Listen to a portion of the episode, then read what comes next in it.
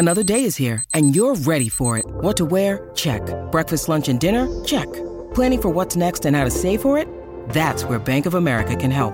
For your financial to-dos, Bank of America has experts ready to help get you closer to your goals.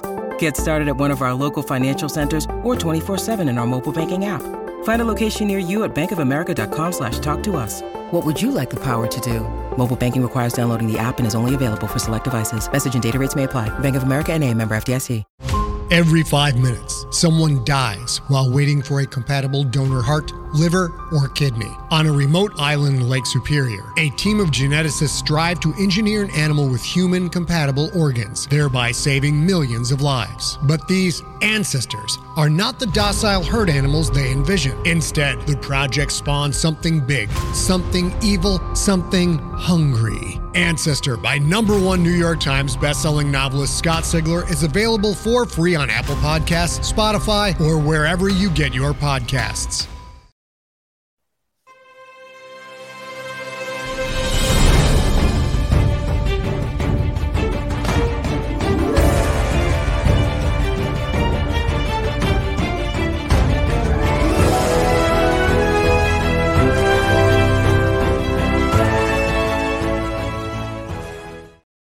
Hello, everybody, and welcome to a brand new episode of the Geek Buddies!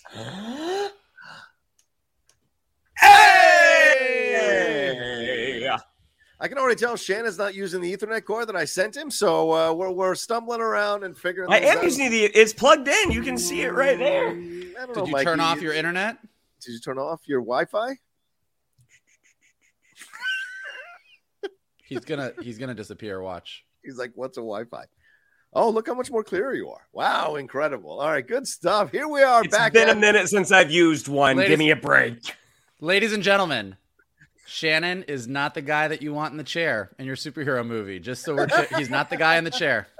Not Peter, guy just calm chair. down. I'll get there when I get there. what is technology? anyway, let's let's get in. We got a lot to get into today. Uh, thank you all so much for joining us for this, and uh, we're excited to be talking about a lot of topics. We've got some trailers to jump into. We've got some State of Marvel stuff to talk about. Um, we've got some Barbenheimer updates, and uh, our main topic today is going to be our discussion on the big uh, news that yesterday that dropped with uh, uh, Donald and Stephen Glover uh, coming back to uh, Star Wars to write a Lando series and what that all could mean and if it's even going to happen. So a lot to discuss here on the channel, but let's in, or on the show. Let's introduce ourselves first, though. My name is John Rocha. I'm the uh, writer, producer, and host here on the Geek Buddies. Or A. Hi, I'm Michael Vogel. I'm a writer and producer of animated TV shows and movies. And this is Shannon McClung. I'm a television actor and an animation writer where you can see season three of Strawberry Shortcake Berry in the Big City every weekend on YouTube. Oh, good job. Good job. Um, and I'm just going to warn you all right off the bat. I am struggling today. So uh, if I say stupid shit or fall down or pass out in the middle of the show, just know that uh, that's what's happening. So um, should we uh, think- should we run should we run that disclaimer every week? you know what? Smart ass? No. Um, we start? Where do we start? Is it me starting or are you starting? I forget. No, it's me, it's me starting. All right, Shannon, take it away.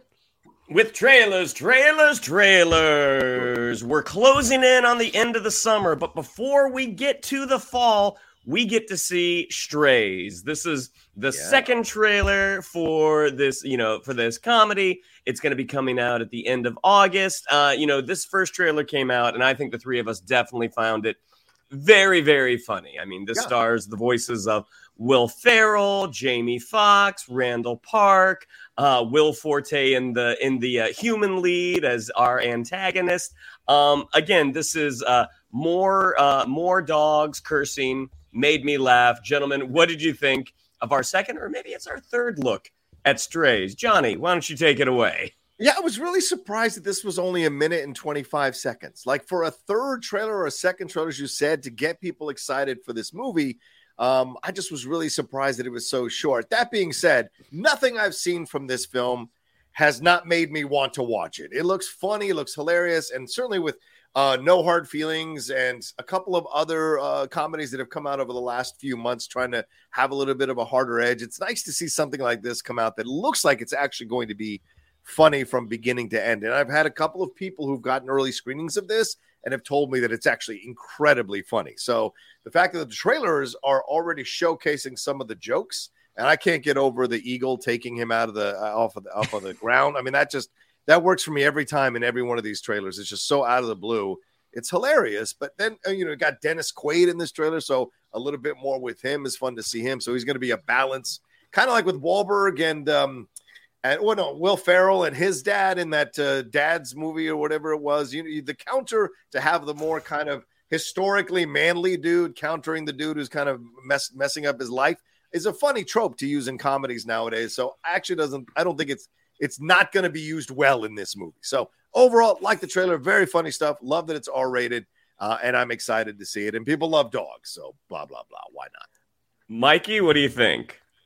Um, listen, I didn't need this trailer. I was already going to see the movie. but anytime you put Dennis Quaid in a trailer talking about himself in the third person, it's yes. not not funny. Uh, it's like the capper on that, like like John said, we've seen we've seen Jamie Foxx get scooped up by that eagle a couple times now. Still funny, but then having Dennis Quaid say, "That's some crazy shit," and I'm Dennis Quaid, and I've seen some crazy shit, is really just the cherry on top of that joke. So, um, I'm 100% in. I think it looks like a ton of fun. This is definitely a go have maybe one too many drinks with your friends, go into the theater and laugh your ass off. Maybe smoke a little uh, vape pen. Maybe smoke a little vape pen before you go in. It's totally a dude night. Our old school dude nights. This movie would totally fit for that, for sure. Absolutely. And who knows? Maybe we'll have a resurrection of those dude nights on August 18th when Strays hits theaters. Wait a minute. You have to chime in too. What did you think of the fucking trailer? Did you like it or not? I thought like I, I, thought I did. I thought it was funny. I mean, again, I think I think Vogel kind of put it best. Like we didn't need this trailer. Yeah. Like the, the audience that is going to see this movie is going to see this movie. I don't think the inclusion of Dennis Quaid is going to move the needle for anybody. um, but I think your the audience for this movie, like the moment that first teaser hit, we yeah. knew who we were. Um, so, but but to what you said, John, I mean, uh, some of our R-rated comedies recently have not done as well. Yeah. Um, and, and even though I am known as the uh, prudish geek buddy, I like I like a good uh, I like a good dirty movie. I think it's funny. Yeah. So. August 18th. Okay, calm down. August August 18th. Strays will be hitting theaters. Wait, whoa, whoa, whoa, um, our next choosing violence. Go ahead. Yes, go ahead. What's, what's our next film is the uh, third entry into the Kenneth Branagh uh, Hercule Poirot series, A Haunting in Venice.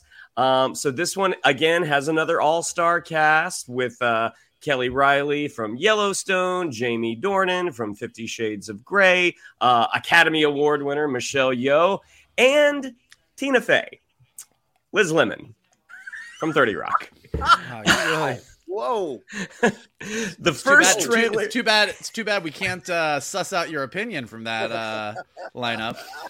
Uh, the first trailer, you know, I thought I thought was interesting. I mean, this this is this is tantamount to like Sherlock Holmes dealing with the supernatural. Um, Hercule Poirot, a man who is a a, a, a thinker, uh, being thrust into a supernatural situation, I think sounds really fun, and I think a lot of this trailer works really well. But the inclusion of Tina Fey is a little hmm for me. I think most of these movies, um, uh, what uh, uh, Murder on the Orient Express and uh, is it a Death in Egypt, a Death in Cairo, Death, in, Death on the Nile, Death, Death, on the Nile. That's what it is.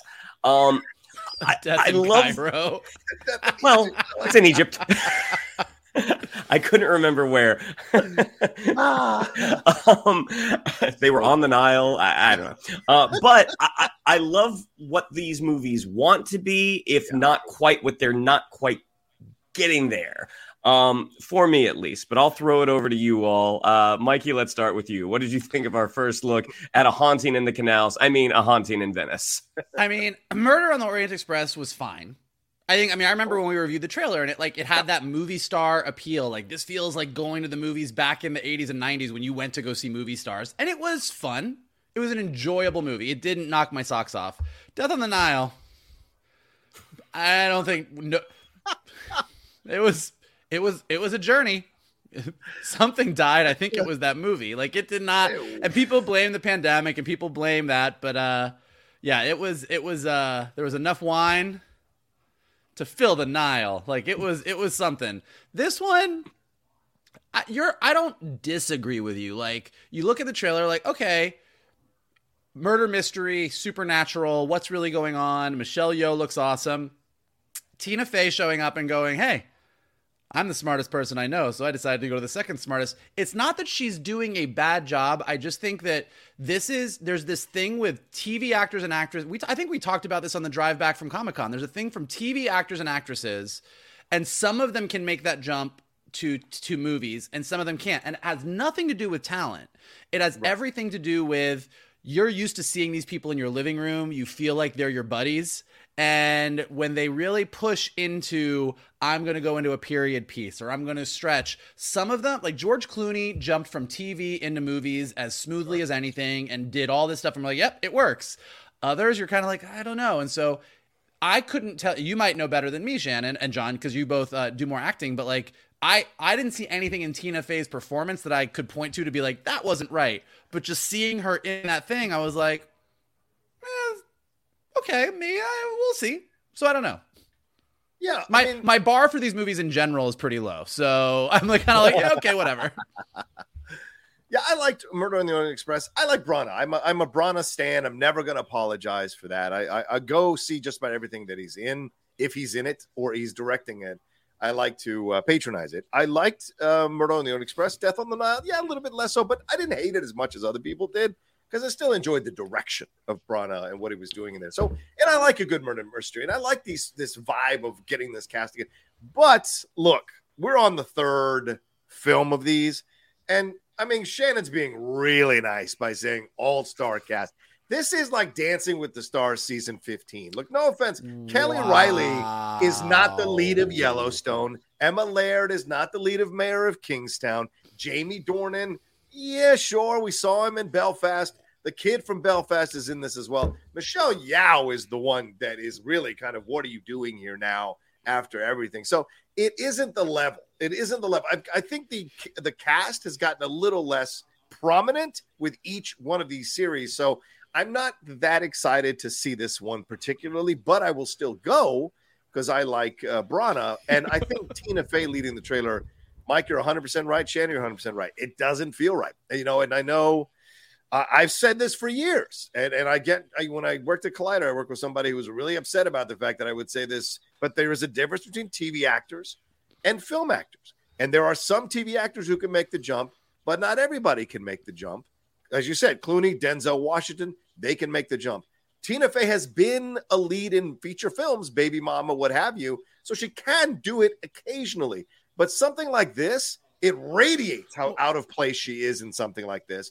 And that show that's not something that works well for your brand overall. But you know what? They offered her the job. Why wouldn't you take it? It's probably a fun little role, and we'll see what she does with it. But from what we saw in the trailer, it doesn't make me excited to see her in this movie, even though I love Tina Fey. And the rumor yesterday from the New York Post is that she is in line to take over for Lorne Michaels to run SNL. So like her being in a movie like this, really, it's irrelevant with what she's actually uh, career wise might be doing next. So you know, so but I'm in. I'm still going to see it. as am I. Um, uh, in in when she did that film with Margot Robbie and Martin Freeman, Whis- Whiskey Tango Foxtrot. Oh yeah, like that. That that was a that was a lighter film, but it did have heavier moments, and like some of that. Um, some of that dramatic weight was placed on her shoulders and i don't think she i don't think she got there. I don't think yeah, i think right. she is a incredibly funny writer. She's a very funny performer but that idea that that the best dramatic actors are comedians I, I don't think that i don't think that holds true for everyone.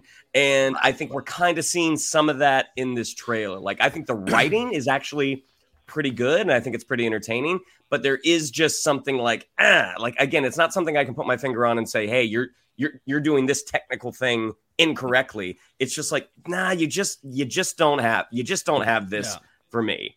Um, but again, oh, go go for it, Vogel. No, I mean, look, I, I like I, I like to anyone who's listening that's like a big Tina Fey fan. Um, I, I can think of a few. I'm a t- yeah. We're t- like I like Tina Fey. I think Tina Fey is great. I think Tina Fey Tina Fey in a movie like Baby Mama that really works and leans into her strengths. It like not every performer is everything. Like there are really amazing dramatic performers that you put them in a comedy and they sink like a log. So Yep. I think it's like it's not that I think Tina Fey is bad. It's just that when you watch this trailer, you definitely are like, huh, huh, okay, that's uh, no, okay, okay. Like, I'm I will probably see this one, but like I said, these movies in general, I I do love Kenneth Branagh. These movies are not high on my list. Fair enough. But I'm gonna Well, drag we- Shannon kicking and screaming to this next trailer. I'm gonna tell you that right now. we, we- we get to that. We get to that.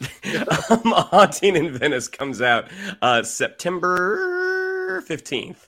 Right on. And our last trailer. Mm. There are some things when you're sitting in a movie theater and you watch a trailer for a movie and you're like, man, I know for sure I am not going to see that. And this next trailer is one of those for me. It's the first trailer for The Exorcist Believer. When this started, I wasn't even like, I, I vaguely remember uh, David Gordon Green being linked to an Exorcist project. Um, again, because those aren't the types of movies that I see. I, I, it, it went in one ear and out the other as the movie is starting and we see uh Lamar uh or not excuse me uh Leslie Odom Jr. Leslie Odom Jr. Um as the movie starts I'm like oh Leslie Odom Jr. I like Leslie Odom Jr. What's this? Oh these kids are lost. Oh what's this? Oh those kids there's they they were gone in the woods for 3 days. They thought they were gone for a few hours. Oh they've got some sort of connection. Oh no. They're, you're walking into a church and you're all bloody. I know where this is going. Um yes, I have absolutely no desire to see this film, despite the fact that it does appear to be a legally, uh, legacy sequel with uh, uh, uh, Ellen uh, Burstyn uh, coming back. Um, I, I think for fans of horror, this is probably right in your sweet spot, but that is a sweet spot that does not reside on me. So I'll throw it over to you guys. What did you think of our first look, The Exorcist Believer? Mikey, let's go to you. I know you're champing at the bit right now. I I gotta tell you, anytime that I see a horror movie with religious overtones, my very first thought is, bet I can get Shannon to see this movie. And get him in this one, when you see a girl covered in blood walking down the aisle of a church toward the cross, talking about blood of his blood, I was like, Shannon must be clawing the theater seats right now. He's losing his shit. Like it is, it hits all the marks. I, I, I think this trailer looks creepy as fuck. In in all the ways that I enjoy seeing a horror movie that makes me highly uncomfortable and freaks me out. Like The Exorcist, the original one with Linda Blair, just nailed that. Oh, here's a cute little girl that, oh shit. And this one, they're like, you know what would be scarier than one creepy ass little girl? two creepy ass little girls and they just this is like this is the exorcist too fierce too furious like this is what it is and i and i am in i am ready and i listen geek buddies leave the comments below what what do we need to do to get Shannon into this theater so that oh, we can film a out of theater reaction with Shannon to see how he did in this theater. I want I want to make it happen. I want to sit next to him. I think the last time that I enjoyed Shannon in a horror movie was it The Descent where we all fell out of our chairs. We Yes, all we saw The The Descent, Descent. which was years ago. Shannon got so scared he threw his popcorn straight up in the air and we all fell out of our seats. I want that experience again. Did you go see it with with us, or did you not go see it with us? No, I did, but it wasn't as bad as The Descent for me. Yeah, no, the Descent's madness. Yeah, and also for Shannon, it's the it's the religious horror. Yeah, right. It's Good the point. Yeah. this is some devil shit, and we're in the church. Like this is where Shannon gets very uncomfortable. Um, I certainly have an element of that myself, having grown up Catholic, and so when, uh, but The Exorcist is one of those films that was not allowed in my house growing up. We weren't, I was not allowed to watch it, and Rosemary's Baby. Those were the two films that I was not allowed to watch in the house. I had to watch them when I moved out and got uh, my own apartment and was able to watch them. So this film has carried a certain legacy. I went and saw the the uh, extended one that they released in theaters years ago with the spider crawl down the stairs. Lost my shit when I saw that. So I did a reaction to this one earlier this week on on my and I was going insane when the girl walks in with the blood in the body, the blood in the body. I was slamming the desk because when you grow up religious, that, sh- especially Latino, the, the idea of demons, the idea of like God and all, and, and the devil, that shit is deep within you. So when you see it done well, like in a trailer like this, it scares you, but it also excites you. I'm not like Shane, like I don't want to go. I like to be scared. So I, I'm, I'm cool to see these kinds of things, but it does affect me when I watch them for sure. And this one looks good, actually. And I like the approach. It's a smaller approach, it's not a big, grandiose approach. The original movie is a smaller approach. It's a 50 year anniversary. Bringing back Ellen Burstyn, she, 90 years old, by the way, still looks like she's got it going on in terms of aware of what's happening and acting and her talent. So bringing that kind of um, that kind of history to the film, I think, is going to be real fun. And what's crazy is one of the mothers is the lead singer for Sugarland, the country music band. So she's Jennifer Nettles. She's kind of, you know, moving into acting. So going to be interesting to see what we get out of all this. But I'm excited. You know. Sugarland, you're hitting all my early 2000s country buttons right now. I'm gonna go listen to some music after this. well, this what do you do after Geek Buddies? Watch The Exorcist and listen to some Rascal Flatts. What a day! What a day! I like Rascal Flatts. So appropriately enough, The Exorcist Believer comes out Friday the 13th in Oh my god, October. Shannon, I- it's it's happening. I know where I won't be. Meh, we'll see. We'll see. If, if I get an LA invite for this, maybe I'll uh, I'll I'll come up and I'll have to I- make sure we can get all three of us in there. John and I are going to pull. I will drive the eighty thousand miles to Woodland Hills to drag you out of your house and drive Yeah. you to a theater Yeah. and sit you down. Oh man, I'm so excited right now. This is this gotta- is happening. we got to pull the BA Baracus in 18. We got to drug his drink so we can get him into the theater. This Yeah, will Shane- psychologically traumatize me. I bet Sounds Shady like a would be fun. happy. Sounds like a fun Friday to me. Um, all right, well, let's move on uh, to our next topic here. Let's talk a little Barbie uh, and um, uh, Oppenheimer box office, and just overall the Barbenheimer thing. It's just been incredible to see the explosion of attention that both Barbie and Oppenheimer have gotten here um, in our pop culture zeitgeist. Right? I mean, it's it's the Barbie film now has crossed three hundred million dollars. It is the fifth highest. They just had their fifth highest Wednesday ever in Warner Brothers history, only behind Harry Potter films and the Matrix films and one of the Hobbit or one of the Lord of the Rings films. So pretty incredible stuff. And then Oppenheimer on the art side is doing incredible numbers. It is already 69% better financially right now at the box office than Dunkirk was at this time in its run. So it's just been incredible to watch the reaction. Both of them receiving overall generally positive reviews. More Oscar buzz certainly for uh, Oppenheimer overall because it's a classic kind of Oscar movie. But there have been talks about Margot Robbie for an Oscar nomination, Ryan Gosling for an Oscar nomination, Greta Gerwig for a director Oscar nomination, and possibly the movie. Although I don't agree with that, possibly the movie as a Best Picture contender. So there is a lot going on here, uh, gentlemen. What are your thoughts on all of this? Are you surprised by this? Is this been something to kind of actually really enjoy when all the world is falling apart around us?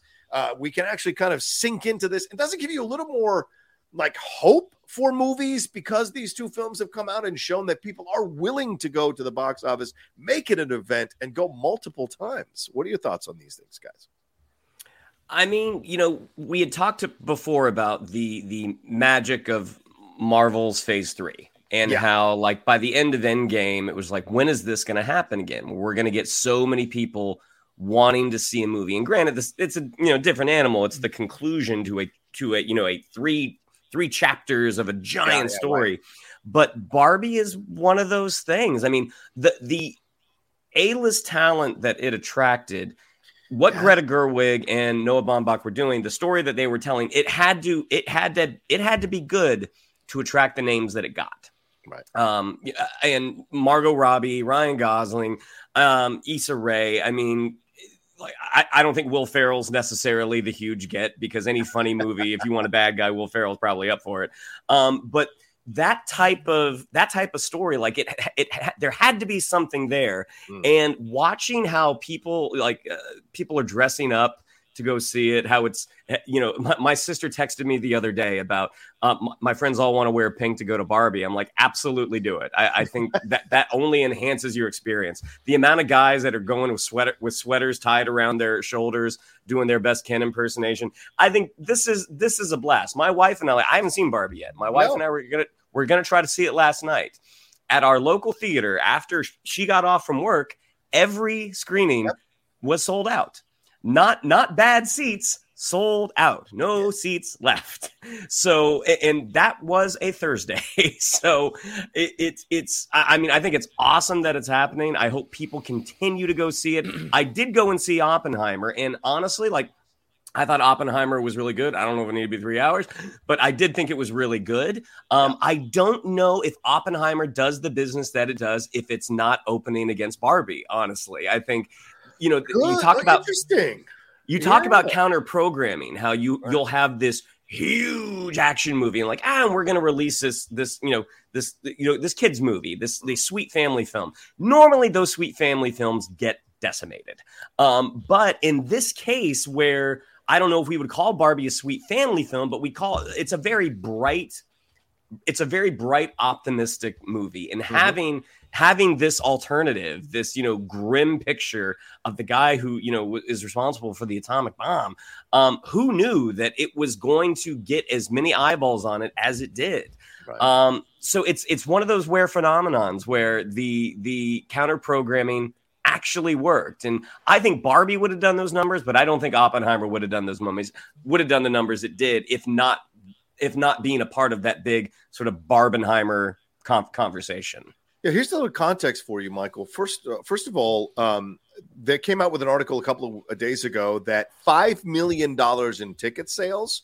were attributed to Barbie for Oppenheimer. That all the Barbie screenings were so sold out that people came to the theater thinking they could just buy tickets. They couldn't, but there were seats available for Oppenheimer. So in that way, what Shannon is saying might have some validity as well. Yeah. And looking at uh, looking at the prognostications by this Sunday, right now the box office is predicting Barbie will have three hundred and forty six point three million dollars, which is right now more than the combined totals of Mission Impossible Seven and Indiana Jones Dial of Destiny domestically, and those ones had one to two to three weeks of a head start on Barbie. So insane. And Oppenheimer 178 million by the end of this weekend. Craziness, Mike. So we were all, as as most of you guys uh, and girls and others listening to us right now know, uh, Shannon and I were at Comic Con last weekend, so we didn't go Barbieheimer.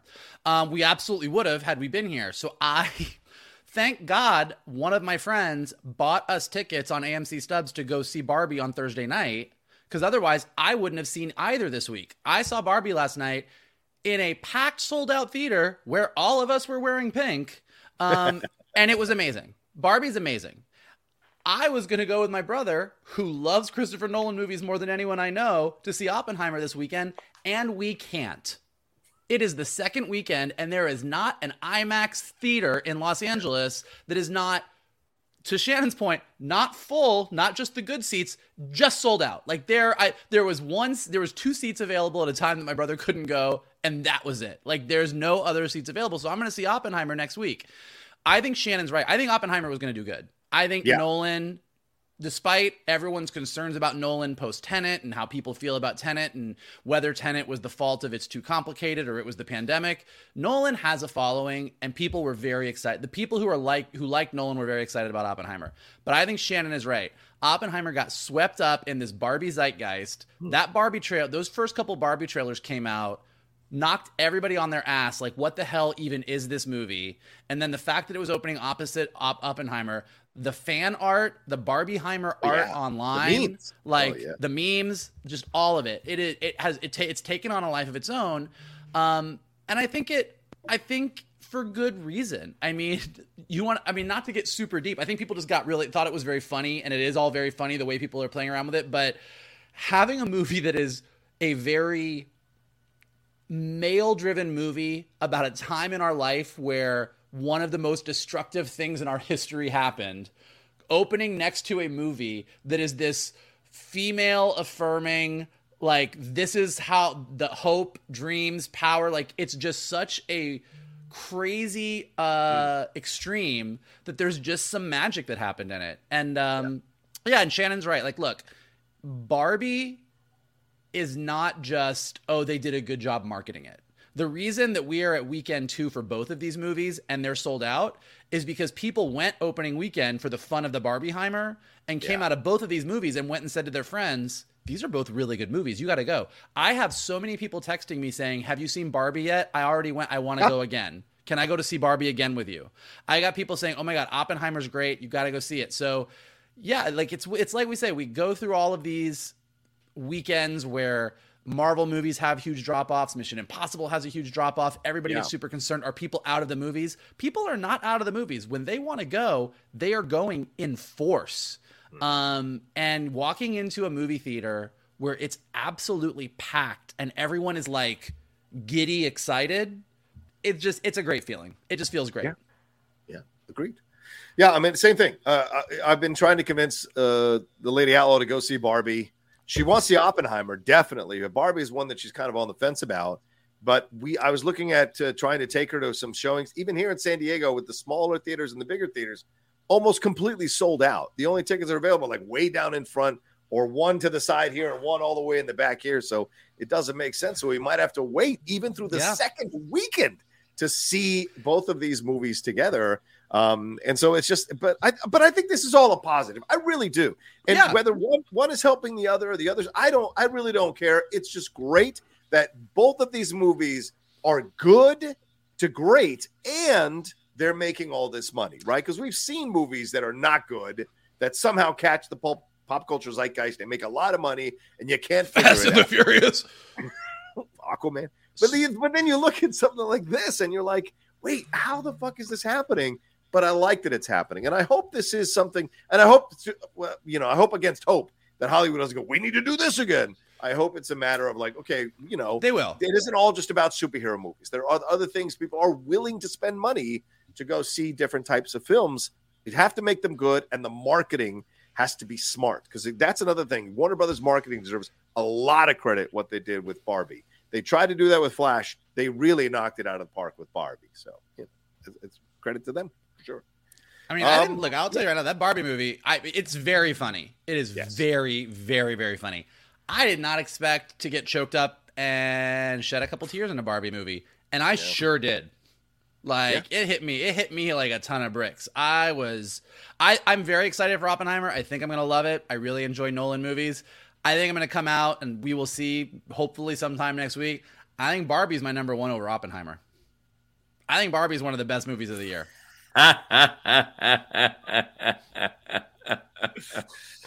I I re- I fought for your right to, to have to say your piece on that. Uh, yeah, so uh, you can feel that way if you like. Uh, but no, but no, but Barbie's a good movie. Bar- I'm not going to deny that Barbie is a good movie. Um, and look, what's even more fascinating is with Nolan, you get the prestige of Nolan. Nolan is the selling point. It isn't Cillian Murphy or Emma, it's Nolan, right? So with Barbie, it's an interesting thing because Greta Gerwig, yes, with Lady Bird, yes, with Little Women, she was known amongst the bubble of independent movie lovers, blah blah blah. But she wasn't known fully on the in the mainstream. Even her movies as an actress are these smaller independent type films like Frances Ha and whatever. But when you look at and even Margot Robbie, if you look at Margot Robbie's um, resume in terms of films where she's been the lead, those have not done well over the last eight years. Being a part of the Suicide Squad, that's an ensemble piece. She was one of the ones that stand out, so people knew her. Ryan Gosling, people know Ryan. So it's like those combination of factors here, but it's the Barbie brand overall that got people in the theaters and what have you. So it's just a way, it's an incredible mixture of factors that It both is, yeah. motivated both of these films to succeed. Yeah. But I think like and look, I think when I and we could do an entire episode about Barbie and why it worked or you know why people loved it. I'll just say this because I know we have other stuff to talk about. But review. uh, yeah. one of the things that I think they des- Greta Gerwig and the entire creative team deserves a lot of credit for is Mattel and people who have been trying to pitch Barbie movies for years have really struggled because Barbie is an iconic character who looks a certain way Yeah. yeah. and also Barbie is guilty of uh, creating unrealistic body expectations in girls. So there was the Amy Schumer version of Barbie that was being de- like they were always struggling with how do you do a Barbie movie that is empowering but also is Barbie but also and they they just they struggled. And like Margot Robbie as Barbie as stereotypical Barbie, uh, the entire concept of this movie allows you to love Barbie for what she is and still make a commentary about all the things that aren't great about Barbie. And, and elevates the entire thing. Like that's why it's one of the smartest movies of the year. Like it just it mm-hmm. knocked something out of the park that should not have worked at all, Yeah. and it worked like flawlessly. And if the three of us were ever to go back to college back in time, like if we three of us were in college now, we'd be seeing America Ferrera's monologue delivered by almost every actor Oh auditioning for generals. Like it would just That- it's one of those iconic That monologues. monologue killed. Yep. Yep. Like if you 100%. haven't seen the movie, just know America Ferrera is going to knock you on your ass. Like Yeah. it killed. that monologue was incredible. Um, all right, well, let's take a quick break, and we're going to jump into uh, one more topic, and then get into our top, uh, get into our main topic on Lando right after this.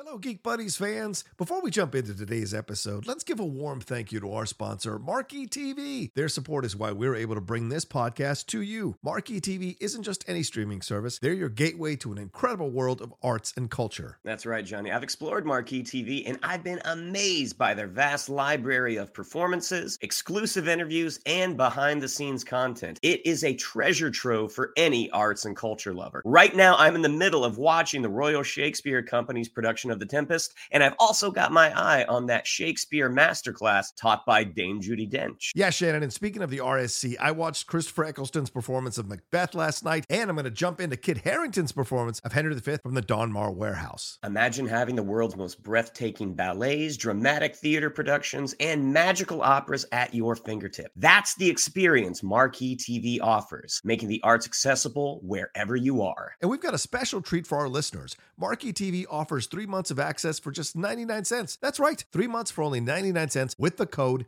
BUDDIES. B U D D I E S. Simply visit marquee.tv and use the promo code BUDDIES to dive into the world of arts like never before. Bring the arts home with Marquee TV. Get three months for just 99 cents. Visit marquee.tv to start your journey into the world of arts now. Use code BUDDIES. Explore the extensive library of performances on Marquee TV today and keep up with the latest in art streaming by following at Marquee TV on social media.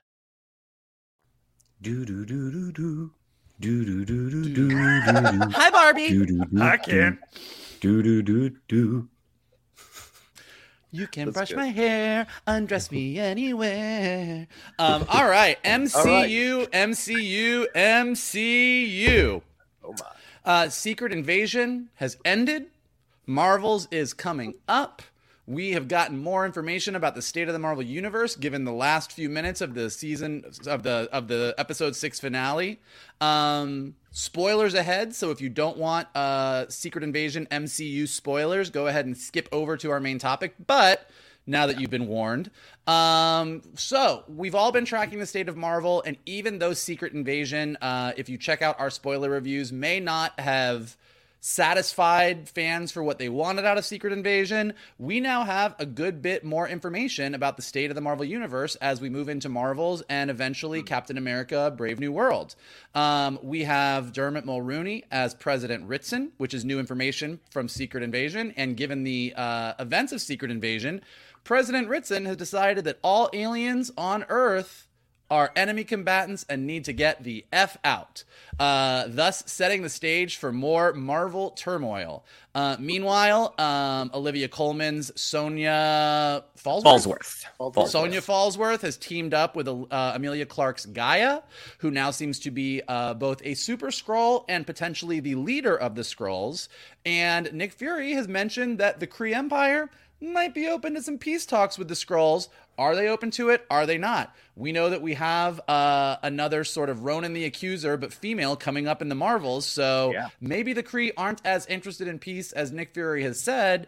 And given the Marvels trailer, we have seen our villain um, putting on a bangle that looks a whole lot, a whole lot like Kamala Khan's. So, um, one of the big complaints in early phase four was that things seemed like they were all over the place. So my question to you guys is, knowing that um, Thunderbolt Ross, aka Harrison Ford, aka probably a Red Hulk, is coming in in Brave New World to become president. Uh, Where do we think things are going? How is Thunderbolt Ross turning to this his, to this to his advantage? What's happening with the Skrulls? What's happening with the Kree? Aliens getting to get the boot off Earth seems like big news. Are they going to make it work? Are you excited? Do you not care? What do you think?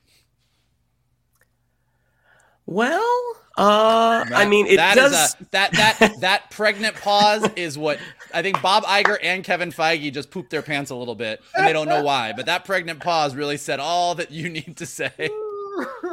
I mean, the whole idea that the Kree are open to uh, peace talks with the Skrulls does kind of line up with uh, what we presume uh, Zawe Ashton's uh, uh, motivation is going to be. That if she is like Ronan the Accuser, has no interest in in making peace with the Skrulls. So uh, the connection with the Bangle that still remains to be seen. Um, going into Brave New World, booting all the aliens off. I'm not. I'm not sure. I'll, I'll be interested how much they go back to this um, because it is clearly very definitive from Mulroney's speech at the end of uh, episode six that this is a thing. And as I believe John said in our review, what does this mean for New Asgard? Like these are these are beings that that helped in the defense of Earth and the defeat of Thanos and his army. Um, I think perfect world on paper when you when you're kind of sketching things broadly, I think this probably all makes sense. But when you get into the minutia and the execution of some of the films, um, maybe things don't line up quite as much as they had anticipated. And when you look at the first three phases, you look at some of some of those first three phases were happy accidents. Um, and I think when you have so many players on the board, um, the happy accidents thus far seem to be less, and the stretching to make things connect um, seems to be a little bit more. And this isn't even getting into the whole multiversal war angle that we are going to touch on in Loki season two. So it seems like there are a lot of balls in the air. And you know, one of the strengths of the first three phases is just in addition to them building to something big, there were some really good individual stories in there. And I think that's kind of what we're missing right now. Are Yeah. those are those good individual stories? Yeah, I mean, I've, I've said my, I think I said my piece on our review, which people can watch. It's up on the channel uh, and also on our podcast feed if they want to listen to it.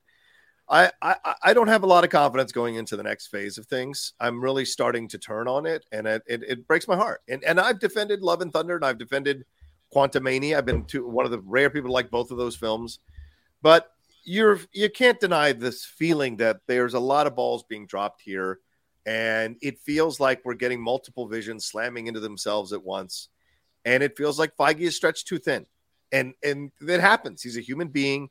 It happens. Uh, it's not going to take away the incredible accomplishment that he did by landing the plane so well at the end of Avengers Endgame but you know you can't win them all and you can't keep winning forever. Eventually even Pixar you know anybody who's had a great winning streak in the entertainment business eventually they start to uh, have some take some L's, and that's just how it works. And so it's sad to see it happening for me in the Marvel years. I I mean, if the, the whole thing, the Kree thing is a lie, Nick is once again made to look like a fool, and so it's like, okay, let's do this again. So I don't have a lot of faith. And I, it, it occurred to me last night. I almost sat bolt upright in my bed. I was like, well, what was the point of saving President Ritson if, yeah, but I was, you know, but after like, you know, you know, I think of these things before I pass out, which is terrible. I should be thinking about how I'm just picturing world. you. I'm just picturing you like snuggling into bed next to the lady Yeah. outlaw, and then just sitting bolt upright and and yelling Ritson. I almost did. I was cuddling with her. No lie, I was cuddling with her, and I'm just thinking about our review and how passionate we had gotten. And I was just like, "Is there anything I missed?" And all of a sudden, the Ritson thing, and my eyes went like, "Bing!" like just totally wide open because I was like, "What was the point of even saving him, though, if he was going to deliver a speech like that?" So in the end, it's like even saving him wasn't even seems like the right thing to have done because now he delivered an anti-racist, anti or sorry, a racist, speciesist type speech here that sends everything into disarray. And I just think 100% at the end of the day, the fact is the plot points aren't the issue. And Michael, I think you said this in our review. It's the build up to the plot points that haven't been done well. And that's the problem. It's not the matter of getting lining up the things that are supposed to connect. I think they are doing that for the most part well. The problem is leading to the logical thing, uh, plot points here, making them feel authentic so that you're invested in the journey so you can follow along to the next plot point. That's where the mistake is. So for me, that's I don't have a lot of faith going forward in the Marvel universe right now, uh, but I'm hoping that they do work it out, and uh, I want them to work it out and us to be satisfied. And maybe the new changes with bringing more seasoned writers in, bringing back some of these more established directors would be good. And also, cut it the fuck out. Ali Selim today came out, and by the way, I said this on a review. I think Ali Selim should take no shit for this series. He directed it well, but he came out and said well, the reason for these bad reviews is Marvel fans have these expectations, and we didn't meet their expectations, which is why they didn't like the show. Nope. Cut that shit out. I'm so frustrated by that. Uh, Chloe Zhao did the same thing with Eternals. You guys just don't get my movie. Fuck that nonsense. You made a bad product. Own it. I know it's a hit to your ego, but that's the game. Okay. So I just hate when people try to be like, it's the fans. You were trying to make it so fans could like it. Now that they don't, you're going to turn on the fans. What are you, a wrestling heel? What? It's nonsense for God's sake. So anyway, I mean, I I I know that I'm the minority out of the three of us, but I actually like the Eternals, and I think that there was enough people that enjoyed the Eternals that that's a that's a solid debate on whether it is working or not. I think That's given fair. the reviews, given the reviews and given the kind of at a certain point you've got to look at the tide of reviews yeah. and opinions and you can't just blame everybody for being a super nerd and who just wants it a certain way and you did it a different way and did your own thing. Like I think we can all agree in the big scheme of things Secret Invasion just didn't hit all the marks. I will be slightly more positive in that when you're at a point like this, like if you are Bob Iger, you are Kevin Feige, you are Marvel, and you're just sitting in a boardroom today, you're looking at Secret Invasion and you're you're being honest with yourself, and you go, guys, work it, it's not working. There's still good stuff. Like I and I said this in our review on Secret Invasion, the idea of a uh, xenophobic president yeah. Saying all aliens are not supposed are we get the fuck off the planet. In a world where we now have a bunch of aliens and the Guardians of the Galaxy yeah. and all this stuff going on, that's a big idea. And big ideas are good if you run with them. I think what they did in phases two and certainly in phase three, they ran with a big idea and yeah. just went all the way. So, aliens needing to get off the fucking planet, big idea.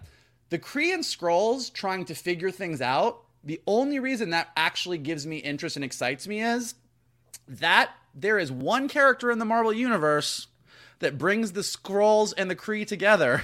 His name is Teddy. He is gay. He is Wiccan's boyfriend, and Wiccan is gonna be in Coven of Chaos. Like when you are looking at the things that Marvel is leading to that people are excited, it's X Men, it's Fantastic Four, it's Young Avengers. And if all of this, the machinations of G'iah is now the Skrull Queen or the leader of the Skrulls, the Kree are open to things, and it's going to drive us towards a hey, here's this kid who's half Kree and half Skrull and could be the emperor of space, while America is like fuck aliens. Like, there's big possibilities here. Like, they.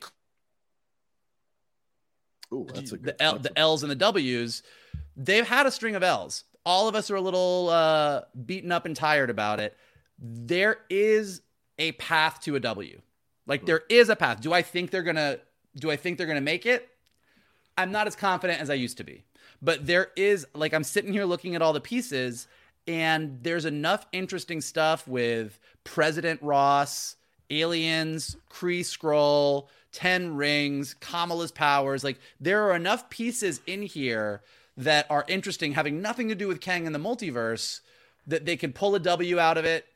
We'll see if they do. Fair, fair. Um, all right, well, let's take a quick break. We'll jump into our final topic here, and we'll, of course, we'll monitor what happens. We'll be covering everything with the Marvel Universe as we go along with the buddies. Like right it's back. our job. we'll are right back right after this. Do do do do do do do do do do. That's good. All right, we only have a few minutes because I know my man's got a, a, hard out. So let's jump into this thing. Uh, this news broke from uh, my brother on the hot mic, Jeff Sneider. He broke it on Above the Line, and then a couple of minutes later, we broke it on our show, The Hot Mic, that uh, Stephen Glover and uh, Don, well Donald Glover and Stephen Glover, his brother, are coming in to write uh, the Lando series for Disney Plus. Justin Simien, who is the director of Haunted Mansion, uh, he was uh, in line to write it, but uh, apparently he stepped away from the project because of the extra reshoots for Haunted Mansion. The timing didn't work. But now there's a strike. They took this opportunity, I think, to just lock down Stephen and Dan- and and Donald. And I imagine Donald coming back means he will be coming back as Lando. Um, even though some people pointed out he's older now than Billy Dee was when he played Lando, which I think is super irrelevant. When people are talking about it.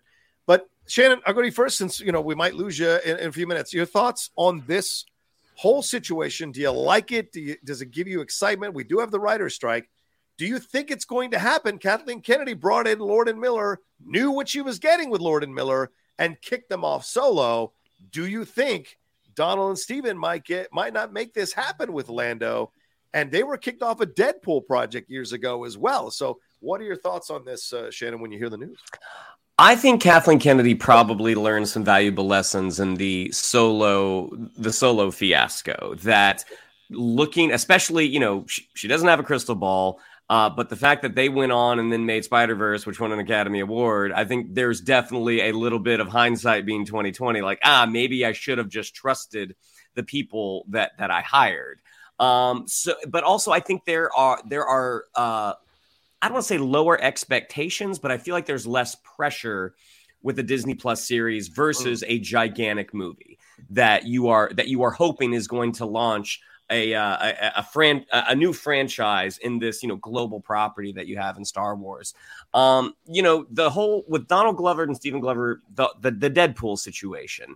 Yeah. Um, you know Donald Glover posted a little bit of his you know pseudo finale which was promptly remo- removed from Twitter. But I'm sure if any of our audience wants to go and find it, the writing in that, and granted, it's a lot of commentary on the situation, but the writing in it, it was real funny. And and I think potentially, I think uh, Donald Glover and Stephen Glover could have written a very funny Deadpool series, but in the wake of the success of that movie, I think they were they were trying to kind of figure out like, all right, where where do we want to go with this? Does this animated series potentially um, does this potentially take away from our movie? So you know what? Let's go ahead and get rid of that because you know it wasn't just them being kicked off, the project went away. Like it yeah, just true. it's no it stopped being. Yeah. True, true, so I think there's a possibility that that it, it, had less to do with them. I, I think it could have they could have been a part of it, but it had less to do with them and more to do with like, all right, we have this new we have this new uh, tentpole franchise. We need to protect it. Maybe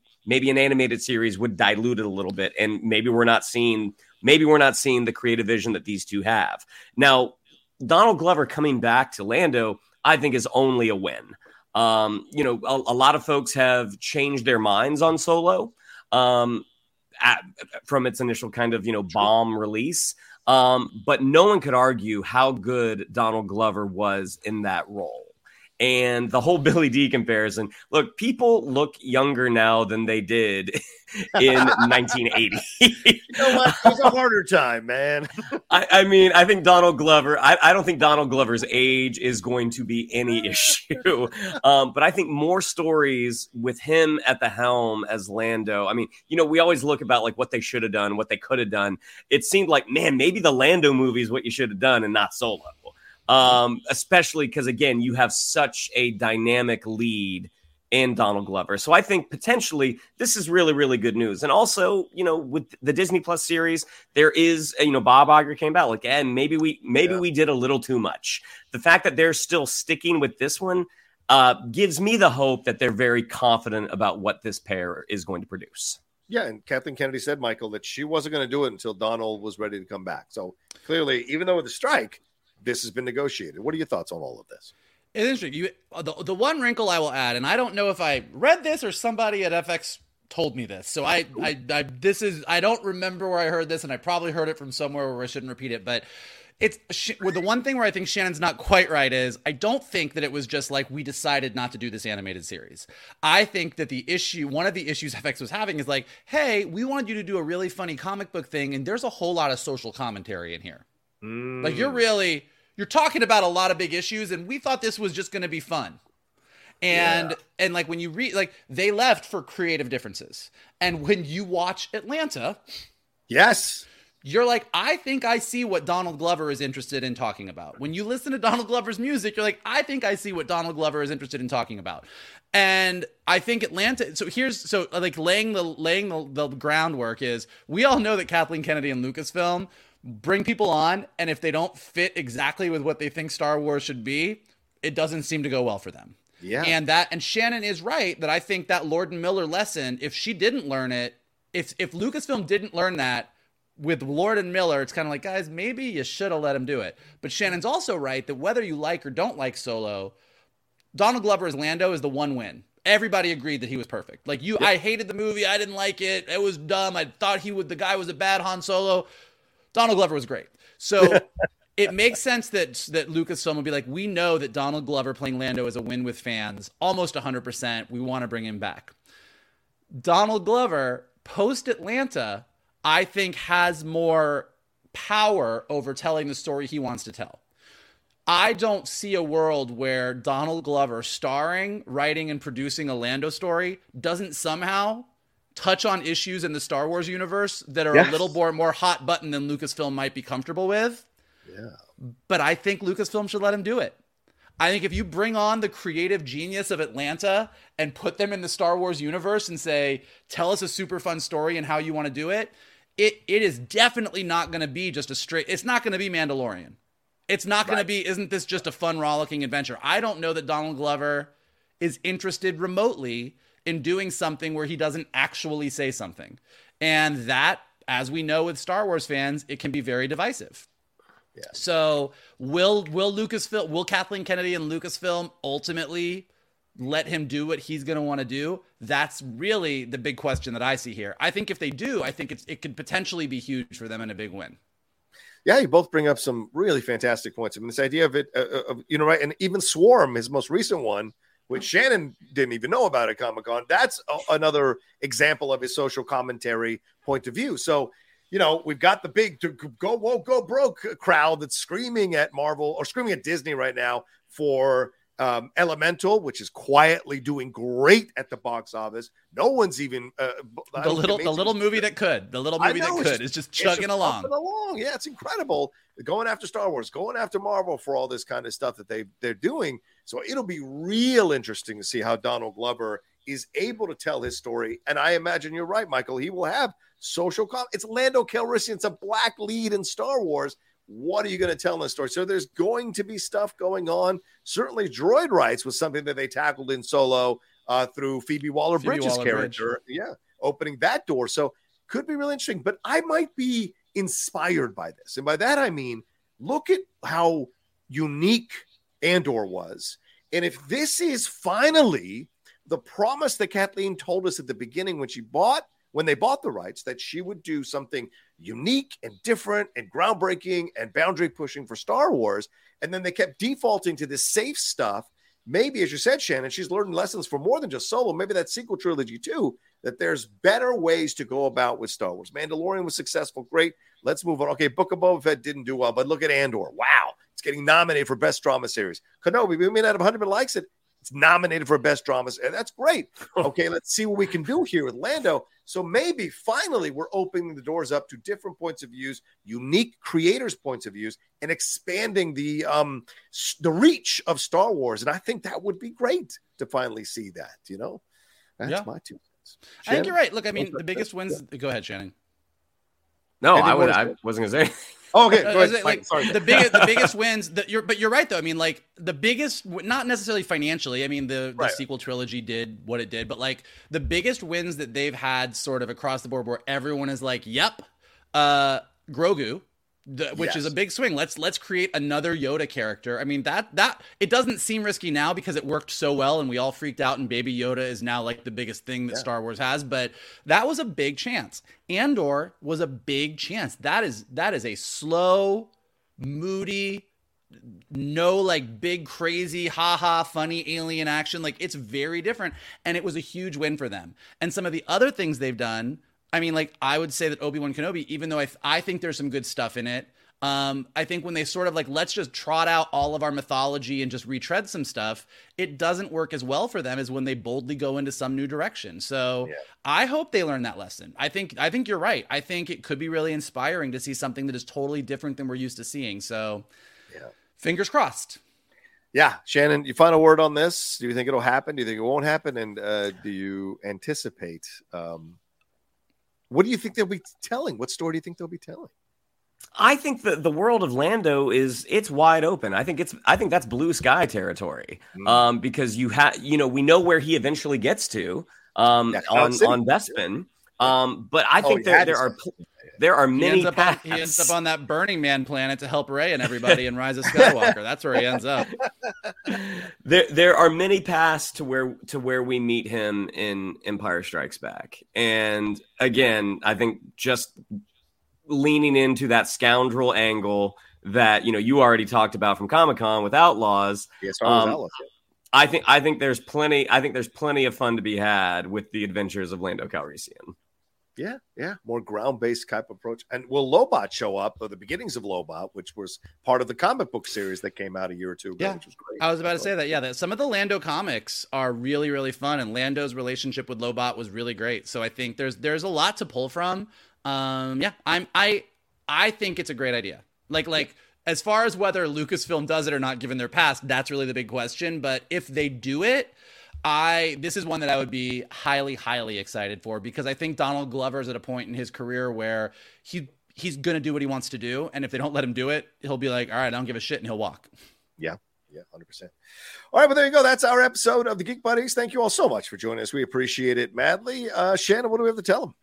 Yeah, if you'd like to follow us on social media on Twitter, it's at geek underscore buddies. On Instagram, at the underscore geek underscore buddies. If you'd like to follow me on social media on Twitter, it's at Shannon underscore McClung. On Instagram, at Shannon the Geek Buddy. If you would like to follow Mr. Vogel and tell him not to pressure me into seeing a movie I don't want to see, it's at MK Tune. If you would like to follow Mr. Rocha and and give him some encouragement to uh, to talk our friend down from making them do something they don't want to do, it's at the Rocha says.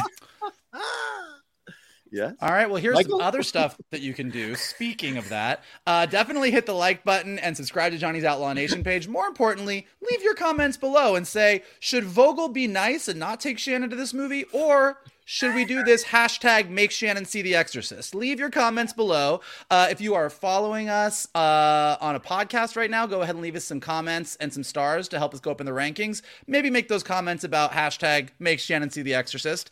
And of course, the best thing that you guys can do is retweet this video, post it on your socials, send it to your friends, and anywhere you do so, hashtag make Shannon see the exorcist. Just go across the board, let Shannon know that you want this to happen, uh, and we would really appreciate it. Thank you so much.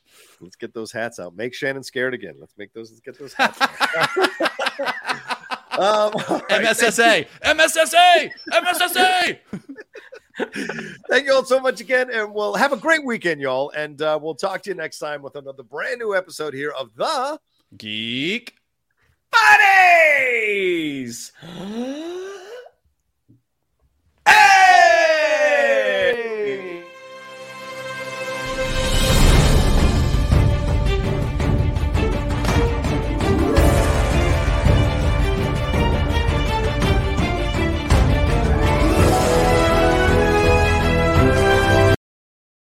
Hey there, this is Justin Bartha. I made a funny new podcast, King of the Egg Cream. It has the greatest cast in the history of podcasts with actors like Lewis Black, I'm torn by my feelings for two women. Bobby Cannavale, You can eat it, or if someone hits you, you can put it on your cut. Melanie Lynskey, I wonder what these marvelous things are that look just like boiled chicken feet. Jason Ritter, I can break things and pick locks and kill people. Michael Stuhlbarg, The whole point is to inspire people that they should make themselves better. Ari Graynor, No, don't whet its appetite. What are you, an idiot? me, Justin Bartha, That's not just any egg cream, that's a Lemke's special. and all narrated by the hilarious Richard Kind. This is the story of Harry Dalowitz and how he rose from nothing to become New York's King of the Egg Cream.